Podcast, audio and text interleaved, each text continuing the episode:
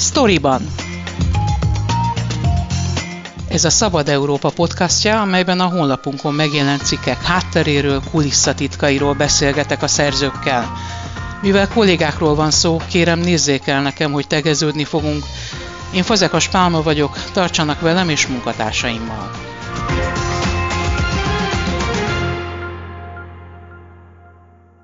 Tornanádaska egy festői szépségű falu a szlovák határ mellett, Aktelektől nem messze. Lakói közül sokan úgy járnak a börtönbe, mint mások a templomba. Nem azért, mert bűnözők, hanem azért, mert nagyon szegények. Semmiük sincs, csak a szabadságuk, így azzal fizetnek. A szegénységükért büntetik őket? Nem egészen, és valahol mégis. Hogy mi történt velük pontosan, arról Bátori Robert készített videóriportot. Ezek a sztorik általában úgy szoktak jönni, hogy, hogy van egy ötletem, jelen esetben egyébként csupán annyi volt, hogy valamit kellene kezdeni, ugye vége van a Covid-nak, de nagyon sok helyről jöttek be mindenféle, hát ilyen vitatható szabálysértési bírságokról szóró hírek. Senki nem foglalkozott, hogy, hogy mi történik ezekkel az emberekkel, és vidékről, Miskolc környékéről jött egy olyan info, hogy van egy falu, ahol nagyon sok embert büntettek meg a Covid alatt, jellemzően azért, mert szegény emberek élnek ebben a faluban, kimentek a Covid alatt kútra vízért, jellemzően este, nyolc után. Vagyis a kijárási tilalom idején. Nem volt rajtuk maszk, viszont elkapták őket a rendőrök, és ezért megbüntették őket 50-100 ezer forintra. Ami alapvetően nonsensnek tűnt, hiszen a vízhez való jog az alapvető emberi jog.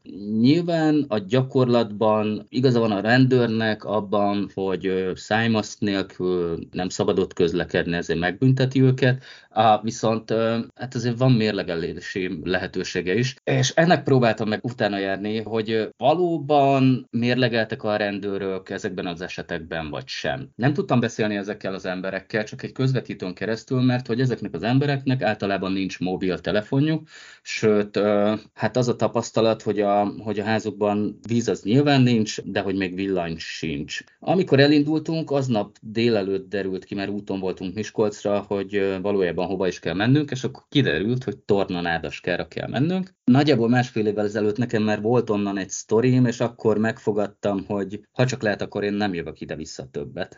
Ez volt az a település, ahol kiderült az, hogy annyira szegények az emberek, annyira nincs munka a környéken, és annyira magára hagyta őket mindenki, hogy gyakorlatilag a szemétszállís társi díjért, ami ugye egy kötelezően fizetendő szolgáltatás. Ezt soha nem tudják kifizetni az emberek, valójában nem is nagyon akarják igénybe venni, de hogy emiatt nagyon sok embernek elviszi a végrehajtó a házát.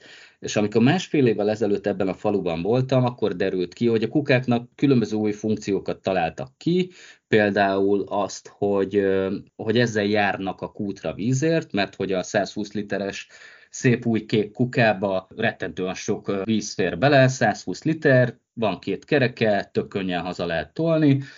Kitalálták a tornanádaskaiak azt is, hogy, hogy a kukát arra is lehet használni, hogy ezzel az erdőbe el lehet menni, fát lehet hozni. Ez volt az a település, ahol újra kiderült, hogy ide kell visszamennem, és akkor, akkor már erősen törtem a fejem, hogy, hogy atya, én vajon most mibe fogok belebotlani?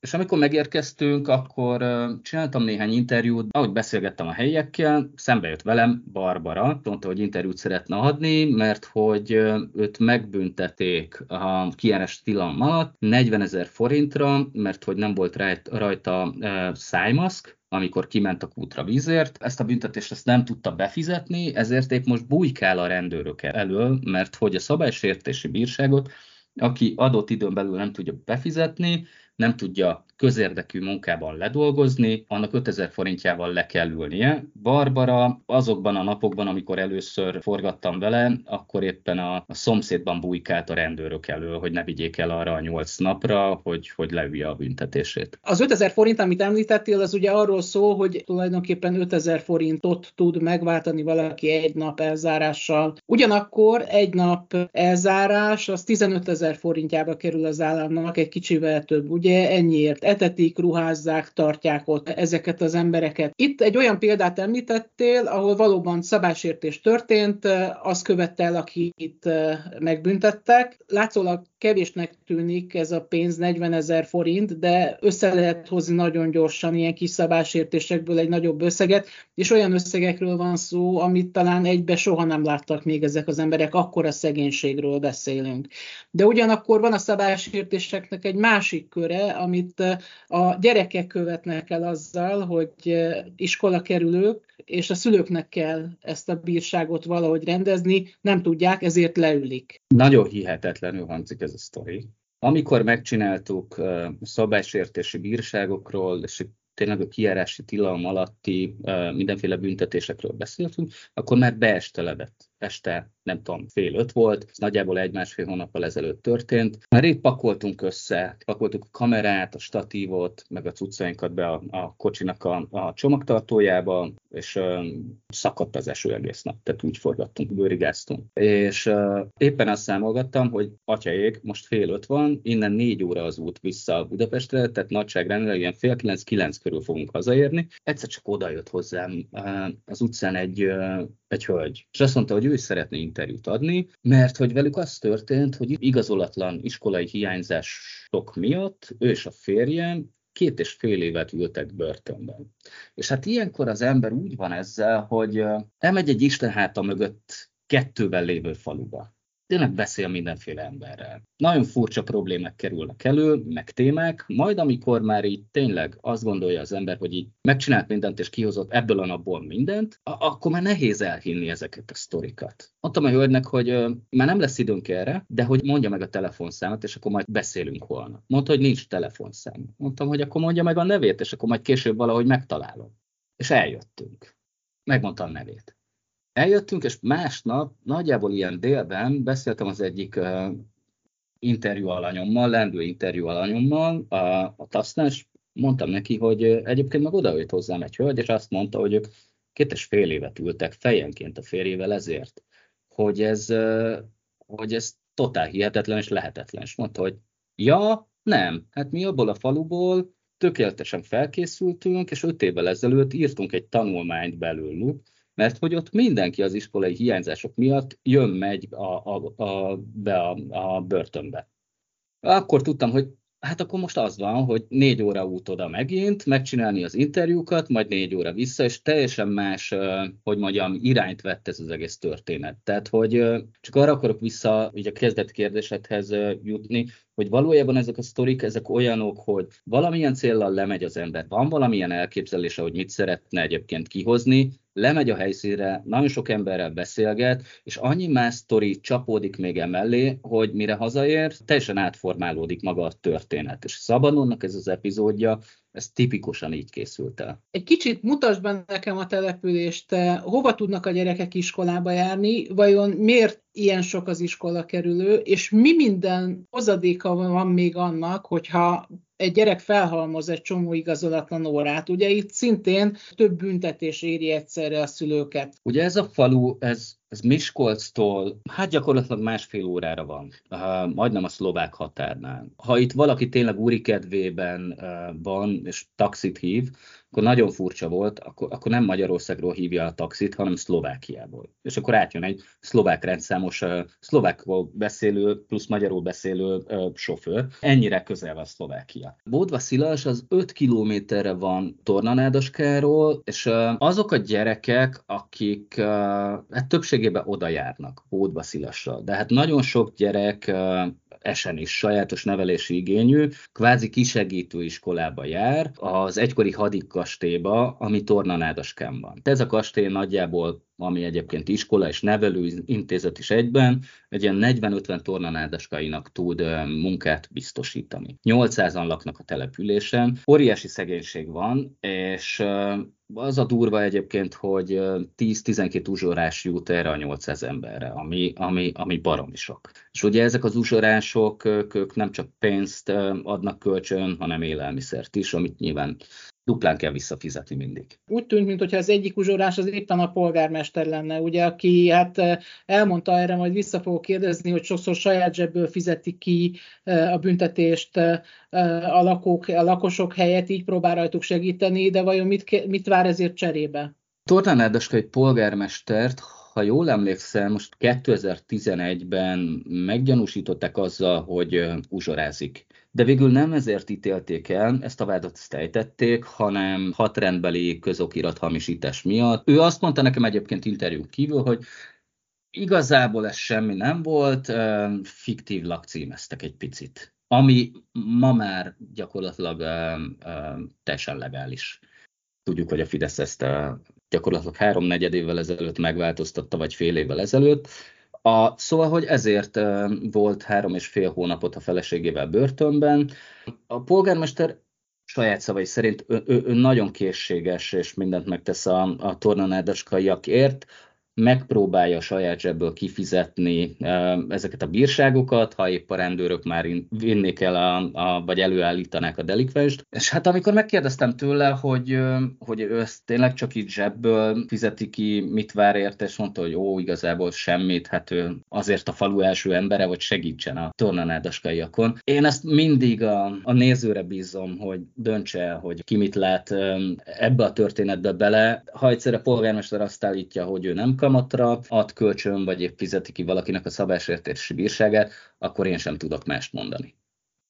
Térjünk vissza egy pillanatra az iskolához, ahol azt mondott, hogy nagyon sok helybeli dolgozik, és nagyon sok sajátos nevelési igényű gyerek jár oda nem tudom, hogy az iskolának van-e mérlegelési, vagy a tankerületnek van-e mérlegelési lehetősége akkor, amikor egy bizonyos számú igazolatlan óra összegyűlik. De hogy nem lehetne ezt valahogy másként rendezni, mint hogy tényleg rongyá büntetik ezeket az embereket? Nem lehetne valahogy megelőzni, hogy ennyi óra felhalmozódjon? De, biztosan. Tehát, hogy azért ebből a riportból az mindenképpen kiderül, szerintem ez a probléma felvetésen tök jó volt ez a riport, az kiderül belőle, hogy a budapesti tankerületekben, ha bár ez a, ez a szankcionálási rendszer vagy módszer, ez egy teljesen törvényes módszer, de hogy az itteni tankerületek iskolai igazgatói nem is hallottak arról, hogy, hogy lehet így szankcionálni, és nem is nagyon, innentől kezdve nem is nagyon élnek vele, de a jövőben sem szeretnének ezzel. Azokkal az emberekkel, szakértőkkel futottunk egy ilyen, ne, nyilván nem reprezentatív, de, de egy kisebb felmérés, mielőtt megcsináltuk az anyagot, hogy itt Budapesten mi a helyzet, illetve a nagyobb vidéki városokban, de ott a statisztikai adatok alapján az látszódik, hogy sehol Magyarországon nem alkalmazzák azt, amit egyébként Tornaládaskán, illetve Borsolt különböző járásaiban csinálnak, azt, hogy hogyha megvan egy bizonyos igazolatlan óraszáma egy gyereknek, akkor ez az adat, hogy mégis mennyi, az valahogy elkerül a rendőrséghez, és a rendőrség az adatok alapján egyszerűen kiszámlázza a szabásértési bírságként a szülőknek azt, hogy ennyi igazolatlan órája volt a gyerekének, akkor fizessen be ennyi pénzt. Tehát, hogy maga a rendszer az jogot ad arra, hogy a tankerületek szankcionálhassanak ilyen módon, de egyébként bárki, akit megkérdeztem, tényleg elhangzik ebben az anyagban, az egyszerűen teljesen lehetetlennek tartja azt, és mondok egy példát, kilenc gyerekét egyedül nevelő anyuka két-három hétre börtönbe menjen azért, mert néhány gyerekének összegyűlt igazolatlan órája, amiről ő nem is tudott, nem is tudta leigazolni, elviszik szépen a börtönbe, holott nem vihetnék el, hiszen a gyerekeit egyedül neveli, de ő erről nem tud. A rendőrök mit csinálnak? Előállítják, bevonul állampusztára, ott van két hétig, semmit nem csinál a rácsok mögött, és gyakorlatilag kilenc gyerek, az totál egyedül otthon van, vagy esetleg a rok besegítenek, teljesen nonsens maga a történet. De ebből, amit mondasz, az következik, hogy nem csak ő nem tud róla, hanem a jogalkalmazó sem tud arról, vagy legalábbis úgy tesz, mintha nem tudna, hogy nem vihet el egy gyermekeit egyedül nevelő nőt elzárásra. Jogalkalmazóként annyit tudnak csinálni, hogy le van írva, hogy ezt az embert elő kell állítanunk, kimennek, előállítják, beviszik. Talán nem is nagyon vizsgálják a hátteret, de azon kívül ugye, hogy elzárják, azon kívül elesik a közmunkától, elesik a családi pótléktól, és ugye hihetetlen mennyiségű, az ő jövedelmihez képest hihetetlen mennyiségű pénzt is valamilyen módon be kellett volna fizetni, hát ezt most nem fizeti be, hanem leüli. A Magyar Helsinki Bizottság jogászát is megkérdezted ezzel kapcsolatban, és ő azt mondta, hogy Ma Magyarországon a jelenlegi szabályok szerint, hogyha te egy látható életszínvonallal, egy stabil jövedelemmel rendelkezel, magyarul van pénzed, sokkal nehezebben kerülhetsz börtönbe azért, amiért egy szegénységben élőt egy pillanat alatt elvisznek. Tornán Erdősken ez történik. Tehát ha valaki mondjuk gyorsan hajt, tehát gyorshajtáson kapnak, kijön neki egy 300 ezer forintos csekk, nyilván meg tud egyezni, és mondjuk van egy stabil munkája, tök normális körülmények között. Él, társadalmilag mondjuk a nem tudom, középosztály alsó felében helyezkedik el, akkor azt tudja csinálni, hogy fogja, nyilván tök magas ez a 300 ezer forint, de hogy részletfizetést kér, így kezdődik először. Elkezdi fizetni, ha esetleg nem tudja, akkor azt fogják neki mondani, hogy oké, okay, oké, okay, de hogy van még ennyi büntetésed, amit nem fizettél be, akkor közérdekű munkában ledolgozhatod. Ehhez, hogy közérdekű munkában ledolgozhass, el kell menned kettő vagy három hivatalba, ahol mindenféle emberek pecsétet nyomnak a te papírjaidra, hogy alkalmas vagy közérdekű munkára, le, majd, majd a bíró eldönti azt, hogy akkor ledolgozhatod-e. És akkor ledolgozza szépen.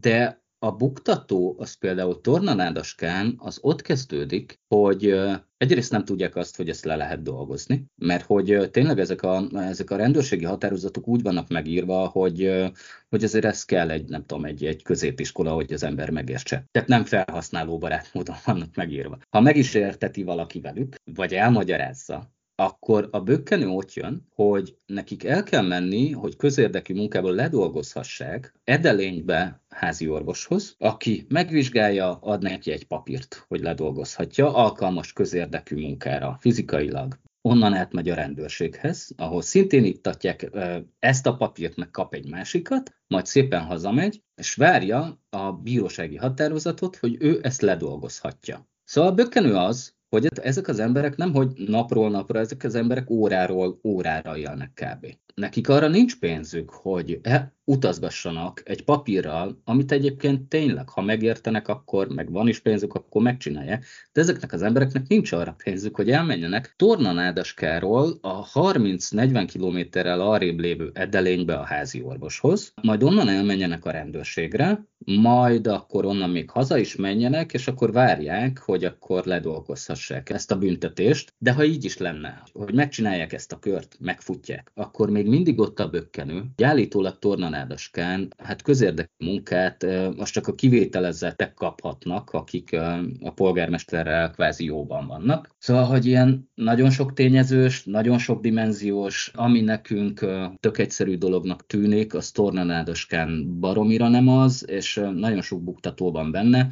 Mit mutat neked ez a történet, és hogyan tervezett folytatni a tervezed? Hát a történet az azt mutatja számomra, hogy, hogy gyakorlatilag egy teljesen nonsens helyzet van, hiszen én nem gondolom azt, hogy ezeknek a bírságoknak bármilyen visszatartó ereje van. Hiszen ezekkel az emberekkel mi történik bent a börtönben? Bemennek két hétre. Két hét alatt nem fogja munkába állítani őket senki a büntetés végrehajtáson belül, hiszen baromi sok adminisztráció, mire elintéznék a papírokat bent a BV-ben, addigra ez az ember meg ki is jön. Tehát két hétig ez az ember bent aszalódik, és, és várja azt, hogy leteljen. Nem történik vele az égvilágon semmi. Nem megy oda hozzá senki, hogy reintegrálják, vagy elmagyarázzák neki, hogy ezt hogy kellett volna, hiszen tudjuk, hogy a hosszú ítéletes, emberek, ítéletes emberek sem történik semmiben, miközben a reintegrációs program papíron működik, fél évvel a szabadulásuk előtt nekik már részt kellene venniük egy ilyen programban, de hát nincs ilyen program. Két hétre megy be, hát ahhoz a kutya nem fog hozzászólni. Tehát ezek az emberek bent vannak, várják, hogy leteljen a két hét, miközben a magyar adófizetők naponta 15 ezer forintot fizetnek azért, hogy ő bent van. Sehogy sem éri meg. Tehát sem pénzben, sem pedig társadalmilag, hogy, hogy, hogy embereket beküldjünk a börtönbe úgy, hogy gyakorlatilag ezzel teszik jóvá mondjuk a adott esetben tényleg a gyerekeik bűneit, tök nonsens az egész történet, és hát a másik dolog az az, amiről nem beszéltünk, hogy egyébként egy normális országban milyen más terhet ró mondjuk a szociális ellátórendszere az, hogyha egy gyerekeit egyedül nevelő anyát elvisznek a börtönbe, leüli azt a két hetet, optimális esetben, hát kinek kéne foglalkozni ezekkel a gyerekekkel? ha nincs messzüleje. Nyilván a szociális ellátórendszer valamelyik bugyrának, de hogy itt sem történik semmi. A rosszabb eset az az, hogy elviszik az anyukát két hétre, bemegy a börtönbe, majd kijön a gyámhivatal, és fogják a kilenc gyereket, és bezsupolják őket egy nevelőintézetbe. Ebben a történetben szerintem annyi buktató van, hogy meg sem próbáltam összeszámolni, de valahogy tényleg nem kerek a sztori.